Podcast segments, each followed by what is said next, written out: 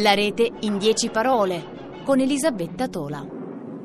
Il mio compagno lavora all'università, gestisce diversi progetti di ricerca, fa parte di alcune commissioni e reti di collaborazione internazionale. Lui tende a dividere le persone con cui lavora in due categorie digitali. Quelli che hanno imparato a usare qualche strumento e rimangono attaccati a quello, senza cedere il passo a sistemi più comodi e gli altri che invece si adeguano. I primi, per esempio, ritengono ancora necessario usare la mail per fare qualunque tipo di comunicazione. Così ci sono mail con tonnellate di documenti allegati che creano poi dei veri e propri ingorghi digitali tra versioni vecchie e nuove, talvolta anche delle vere e proprie perdite di tempo, perché naturalmente si finisce con il fare riferimento in questo scambio di comunicazioni a versioni diverse di uno stesso documento. Poi ci sono invece quelli che si adattano morbidamente rapidamente alle innovazioni che adottano i nuovi strumenti e questi sono quelli che in anni più recenti hanno deciso di migrare in cloud perché lì nella cloud tutto è più leggero, sincronizzato, facilmente individuabile e condivisibile. Tesoro, cancella il video. Lo cancello, tranquilla. Non dimenticartene, ok? Ci penso io. Ciao! Benvenuti a una notte di sesso Oh, merda. con Annie e Jay. Ciao! Benvenuti a una notte di sesso Ciao. con Annie e Benvenuti a una notte Tesoro, mi è sembrato di sentire. Era il nostro. Hai presente il cloud? Cazzo! Quindi mi stai dicendo che invece di cancellare il video, la registrazione è stata inviata a tutti gli iPad che abbiamo regalato? Tecnicamente sì. Mia madre, Robby, il mio capo, e il postino? il postino. Era Natale, perché? È salito, è andato a finire nel cloud! Non c'è modo di tirarlo giù dal cloud. Nessuno sa cos'è il cloud! È un cazzo di mistero! Cameron Diaz, protagonista di questo sex tape finiti in rete nel un film del 2014 dove si fa in chiave anche molto comica una riflessione sull'importanza di mantenere eh, alcuni dei nostri materiali digitali in un circuito privato e di non renderli disponibili, condivisi in circuiti più allargati. E questo è quello che eh, succede naturalmente quando passiamo dal lavoro in locale sul nostro computer ai servizi di cloud. Eh, facciamo un attimo un passo indietro, ricordiamoci come lavoravamo di solito quando stavamo scrivendo qualcosa al nostro computer. Si apriva l'editor di testo, si apriva un documento, si scriveva, lo si salvava, insomma rimaneva poi tutto in una cartella lì nel nostro computer e fino a qualche anno fa questa era la norma. Compravamo un computer, compravamo i programmi necessari a farlo funzionare, lavoravamo sui nostri hard disk e per andare da uno all'altro era necessario utilizzare delle chiavette oppure degli hard disk esterni.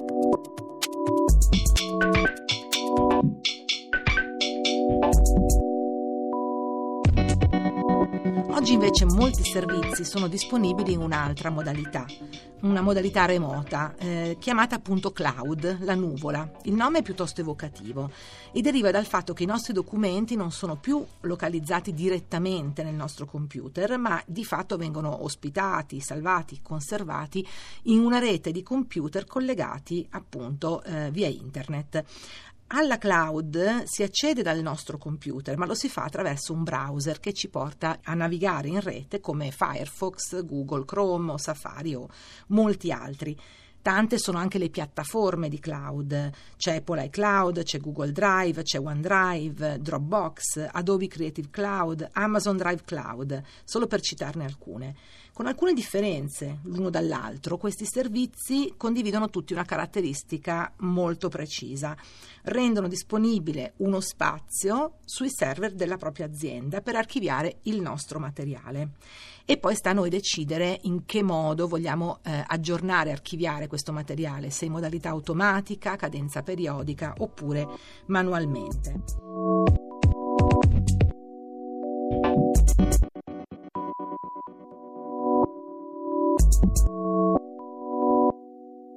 Lavorare in cloud significa in prima battuta che io accedo ai miei documenti da qualunque dispositivo attraverso un browser e per me, che lavoro con due computer, due portatili, due telefoni e un tablet, è diventata veramente un'assoluta necessità. Se dovessi portarmi dietro tutti i documenti aggiornati da un dispositivo all'altro con una chiavetta USB o un hard disk esterno, sicuramente impazzirei, farei confusione e troverei sempre documenti non aggiornati, finendo con il perdere pezzi di lavoro. Avendo deciso invece di usare una piattaforma di cloud, non ho nemmeno più bisogno di comprare i software di base per lavorare. Per intenderci, uso l'editor di testo, le tabelle, i fogli dati, le presentazioni del sistema di cloud in cui lavoro, sostanzialmente l'equivalente dei programmi come Word, Excel o PowerPoint. I miei documenti sono salvati continuamente, in tempo reale, nella cloud e non rischio di perderli, nemmeno se la batteria del mio computer si scarica o se c'è un blackout.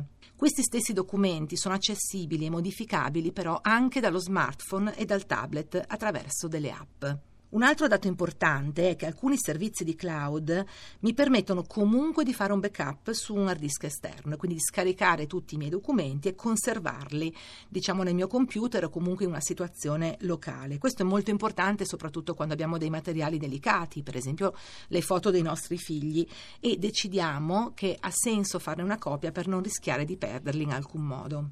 Certo, quando scegliamo di mettere la nostra vita in cloud ci sono anche alcune considerazioni che dobbiamo fare. Dobbiamo scegliere delle password molto solide per accedere a queste piattaforme. Le password vanno cambiate frequentemente, bisogna evitare quelle banali come la nostra data di nascita o la data di nascita della persona che amiamo oppure il nome di nostro figlio. Una password è tanto più sicura quanto è complessa. Poi però se esageriamo con la complessità rischiamo di perderla, di non ricordarcela più. Allora una soluzione è usare una serie di parole, per esempio un titolo di un libro o un film a cui siamo molto legati, sostituendo magari qualche lettera con un numero inserendo anche qui e lì qualche maiuscola.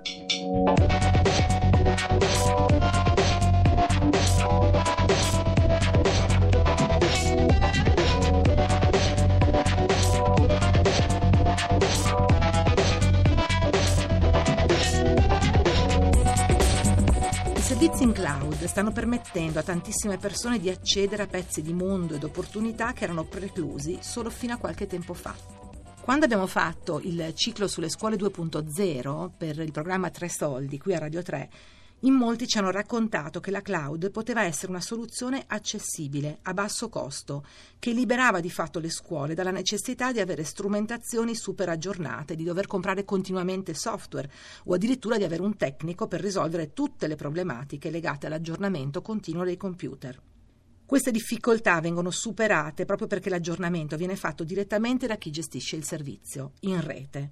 Una tendenza, un'opportunità che sicuramente potrebbe contribuire alla digitalizzazione delle nostre scuole. E se ci stanchiamo di stare in cloud, se vogliamo scendere dal treno in corsa, anche qui dipende molto dal servizio che abbiamo scelto. Alcuni consentono di scaricare tutto, chiudere il servizio e procedere, andare oltre, magari sceglierne un altro. Altri invece rendono questo passaggio un po' più complicato un po' perché utilizzano dei formati che non sono compatibili con nessun altro software e quindi poi se vado ad aprire i documenti che ho salvato non riesco a farlo perché di fatto non sono leggibili. E un po' perché sono sistemi molto chiusi, che non prevedono che i materiali che sono stati salvati all'interno di questi sistemi siano sempre condivisi con altri di natura diversa. Cercate quindi di capire bene che cosa preferite avere dal servizio scelto prima di iniziare a utilizzarne uno o un altro.